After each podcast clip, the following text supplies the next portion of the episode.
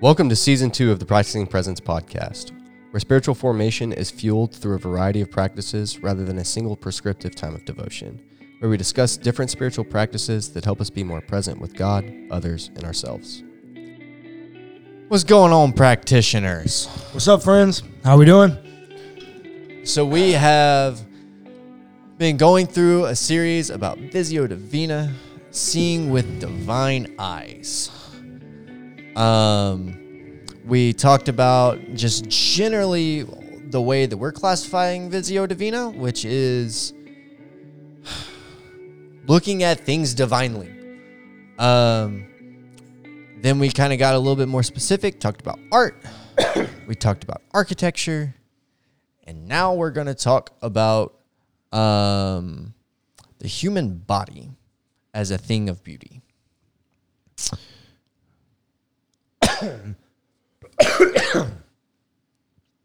I got a preface.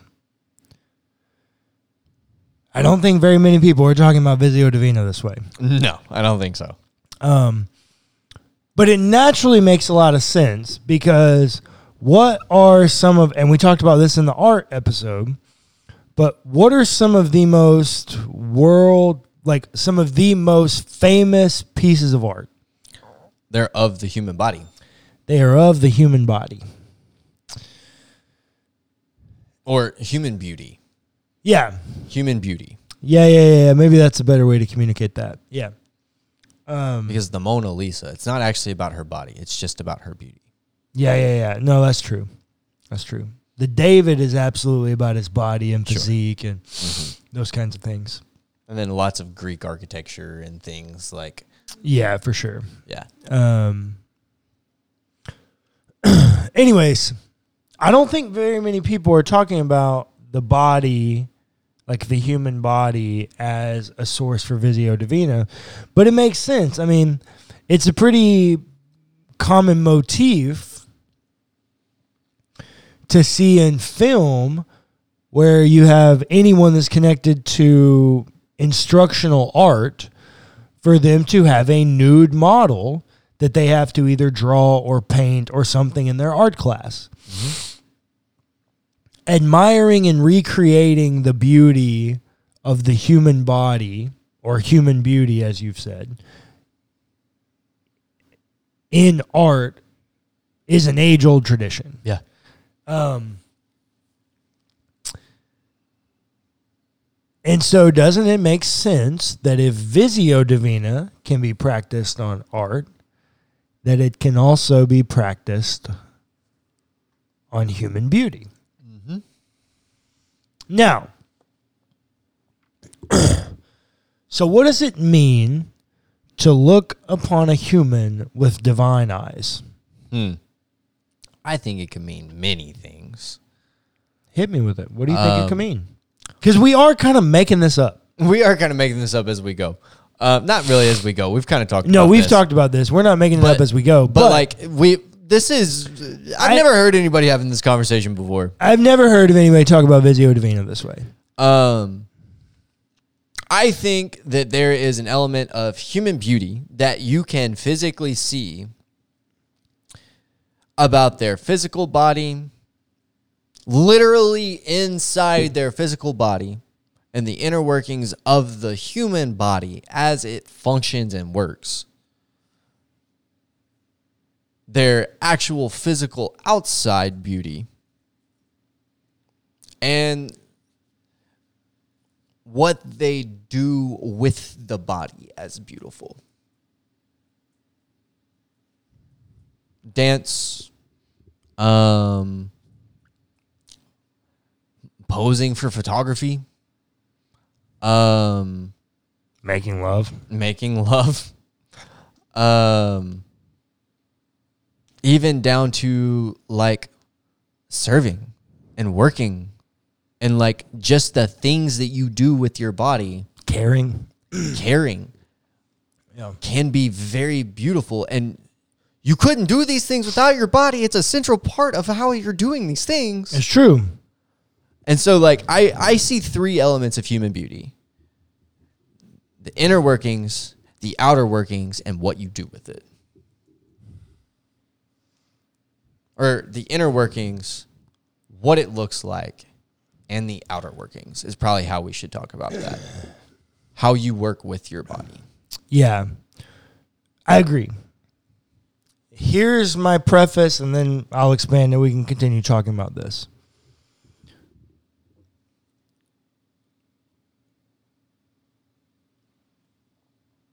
It is true, the human body is quite gorgeous. It is beautiful. It is magnificent, truly. Um, and I think it should be admired. I think the biblical authors would agree with us in this conversation if they were here having. Song of Solomon's, bro. yeah, he names her breasts. Yeah. Um, I think they would agree with us. But I think Jesus would also agree with us that looking upon a human can also be a dangerous journey with your eyes. Jesus reminds us of lust um, in his Sermon on the Mount.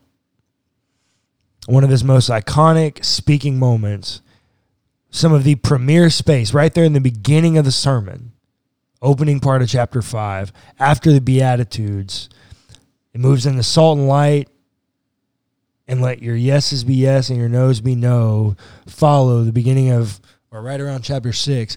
But some of the premier real estate right after Salt and Light, right there, is dedicated to a conversation of lust, sexual immorality and divorce, and oaths. And they go in that kind of natural progression because it's a sermon, right? Those are easy building points. That conversation about lust, I think, is very pertinent to this conversation because lust is literally looking upon the human body with an inappropriate intent. Mm-hmm.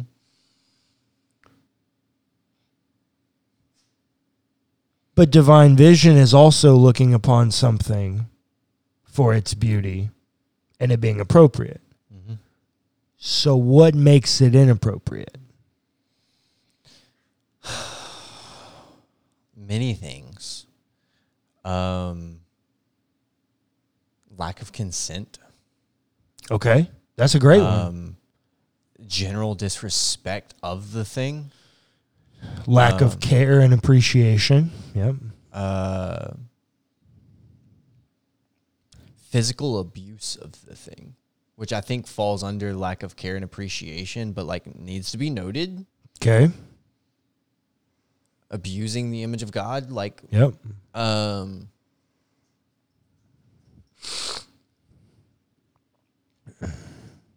only seeing what you get out of out of this thing There it is. Selfishness So I wrap all of this. You're so right. You're hitting it. I wrap all of this up under the pretty bow label of objectification. Mm. It's the lack of relationship between the human being admired and the eyes doing the admiring. When it's no longer a relate, when it's a very real human, right? This is why art makes it acceptable because you're looking upon an inanimate object. That's no longer a relationship, a human, a soul that I have to care for. Mm. It's a thing that is literally created for me to look at. That human is not created for you to look at. That human is created to be in relationship with other humans. And so it's the relationship between the one being Yeah. gazed upon and the one doing the gazing that makes it appropriate or inappropriate. And Jesus terms that difference lust. That's what Jesus calls lust. and so I want to say that, right? Because I can say, hey, you can have divine eyes. Um, and the thing, and you can look at human beings with those eyes. And in looking at humans being with those eyes and the things that human beings do with those eyes and making love be one of the things that you should admire about a human. But you're doing that with someone that you don't have a relationship with, and that's called prostitution. And that's not okay. Yeah. That's no longer divine. That's evil. Um, it's the relationship. First and foremost, what I want to say is if we're going to have any conversation about divine eyes being something that you can do to a person, then the first thing you have to see is a human being that you have to be in relationship with. Before you can see anything else, you have to see a human being that has needs and expectations from you that you better meet before you take anything from them. Yeah. The next thing I would say is absolutely once you have that relationship and you are managing and caring that for that relationship, there are lots of things in lots of different relationship silos that I think you can do by admiring the human body. I have friends that when I see them, hey, you look great today. Men and women, Mhm. friends. Haven't you know? I'm not gay, so no no shade if you are. Um, I'm just not. So I'm not attracted to any men. But I even have friends that I'm like not really trying to hit on you. Just want to affirm you and say you look great today. Um, There there is such a thing as a metrosexual that like you like to look good. yeah, it's fine. And so you like to care for your body in in this way and like look look nice. I feel like you and I both mostly fall in that metrosexual category. And like we like to look nice and therefore it is also nice when people compliment that you look nice. Well, it's just uh, yeah. I mean, I guess so. It's just you know, do unto others, you have them do uh, Yeah. do unto you. So yeah, it's like yeah. Uh, if I want people to tell me I look good, which you know, when I want to, yeah, you absolutely want that affirmation. So yeah, you tell other people they look great. Yeah. Um, so yeah, it, like even in friendship silos, like I think it's appropriate to admire the beauty of a human. Um, and that being a human that I'm in relationship with and I care about, and I watch them struggle and conquer and triumph and have victories and kill it with a magnificent outfit dressed to the nines on Monday morning. yeah. And that's great for me to affirm. And then those relationships can go into romantic relationships, which you no longer have the objectification issue because I am in relationship with this person, I'm caring for this person. And so now we can look at the human body in an attraction hmm. conversation and admire it as something created by God to be admired and appreciated by other humans in this way. That is what I think the truth of Genesis 1 is. The first command that God ever gives in Genesis 1 to humans is not to not eat of the tree of the knowledge of good and evil. It's not to go work the ground. It's to be fruitful and multiply. It's to have sex. The human body is created for this purpose. And so to admire someone in that vein, but this is what I said when we introduced it in the conversation about art, is it's appropriate for you to do this with your spouse. It's not appropriate for you to do this with a prostitute. Um, or an exploited or objectified person. I do not think it's appropriate to do this with a one night stand. I personally have an ethic where I think that sex outside of a marital covenant covenant in a modern world is acceptable. I don't think that like purity is like the only way to do this. But I personally don't like I think one night stands are objectification. Mm. I still think that is objectification. So like each person has to listen to their own body and the things that God is telling them about navigating these ethical concerns. But like one night stands are even off limits for me. Even though I'm like have a even if it's only a temporary relationship that I have to manage with this person, still feels objectifying. but as you go about doing this and managing these relationships, you can come into this place where you get to admire the human body. And part of that is having sex. Part of that is getting to admire the human body in its fullness, which, might I mind you, is also its most vulnerable. Yeah. And so I say that to highlight again the importance of the care aspect. You cannot approach a human. I just do not think if we're making this stuff up, which we are, you cannot approach a human with any attempt at Visio Divina if you do not have that relationship between you. And the more of the beauty of the human that you get to see, the more care and expectations you should have on yourself. Mm.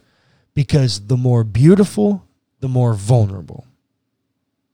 It's how it that's that's how to be true or to be fair, that's how the art world exists.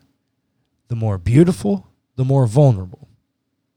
Think about those um what are those eggs? Um those fancy eggs that are like have all the jewels on them. They're Oh, um, Piaget eggs, or like it's not Fabergé eggs. Fabergé. uh, some of the most immaculate art in the world, some of the most value in the world, also some of the most vulnerable. Um, art, extremely vulnerable. So much so that ancient art is kept in certain boxes with specific humidity because it's so vulnerable and it fades over time, right? We were talking about um, uh, certain reds and things fading over time. Some of the most beautiful and most valuable are also the most vulnerable. And so, if you're going to speak about the human as a work of art, which I think you should, Mm-hmm. and that work of art in its entirety, inside, outside, you know, in its entirety, should be cared for and admired.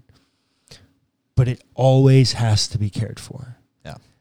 The first thing that we have to see when we look at a human is a human that has very real relational needs and expectations of me. This is not a Yeah. this is not an inanimate object. This is not a piece of art that I get to gaze upon and gawk at. Well, and there's also a, a physical element to um, the needs of the human body as well. The human body requires food. Yes. It requires water. Um, It also requires movement. It also it does. It well, also, for for its fullness of health, it Right. requires movement. it is a it is a very delicate thing Mm-hmm. that it's constantly fighting to stay in perfect balance. Yeah. So, what do you mean by that? Um, the body is designed to um, stay in equilibrium. Like it is designed to constantly try to do that thing. This is why cancer becomes a thing, right? Because uh, it, it overproduces cells because it, the body is telling is not responding in a certain way. And so it, it thinks that it needs to create more cells and more cells and more cells. And that's how you build tumors and th- this is the the body is designed to try to stay in perfect balance and so when it's not when it, you're not doing the things that you're supposed to do and sometimes it just happens at random genetically speaking but the body in, it, in its perfect form is designed to stay in balance in equilibrium that in and of itself is a beautiful story. That God created us in his image, which is perfectly balanced. Yeah. Our physical bodies, this thing, is created in the image of God, which also means it is created in balance. Now, there are there are things that end up happening like cancer, like um, physical ailments of some kind, and some physical deformities that happen genetically um, because of this thing called death and the experiences of death. Um, but it doesn't make the human body any less beautiful either. Because it's constantly it is still fighting. It's doing its best. You said earlier off camera that the body is designed in survival mode Yeah. So this, so that's what I was going to say is what you're communicating about balance, I communicate the same truth with a different metaphor and it's that the body is wired for survival. Shout out to um, my friend uh, Abby Madden. I learned this from her. Your body is wired for survival. Um, it is wired to continue to exist. And you know, there's a, a metaphor or a you know a vernacular phrase that exists: uh, surviving and thriving. Mm-hmm. I have adapted that metaphor for personal use, and what I say is sometimes surviving is thriving. Um, because sometimes surviving is all you got, right? It's all you got the energy to muster. And I think that truth exists in your body. That sometimes surviving and living to fight another day is thriving. Um, and your body's designed to do that. Your body is designed to give you the shot at living to fight another day.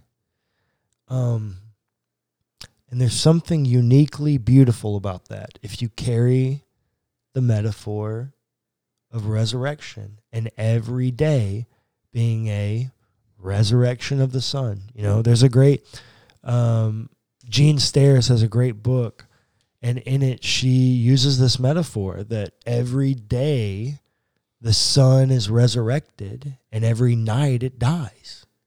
Hmm. And the same truth exists for the moon. Um, Yeah. and the moon is an even more full and beautiful metaphor because it's waning and waxing. It's literally on a journey of depleting and refilling, same as we are. Um, yeah, there's a certain beauty to the concept that your body is designed to survive. And that's also why there's a certain beauty that we can say with our minds we get to enjoy another human that is surviving and thriving. Yeah. Um, and we look upon them with beauty and affirmation and divinity, seeing the divinity within people. You know, some of the things that I find most attractive about people are the ways in which they love.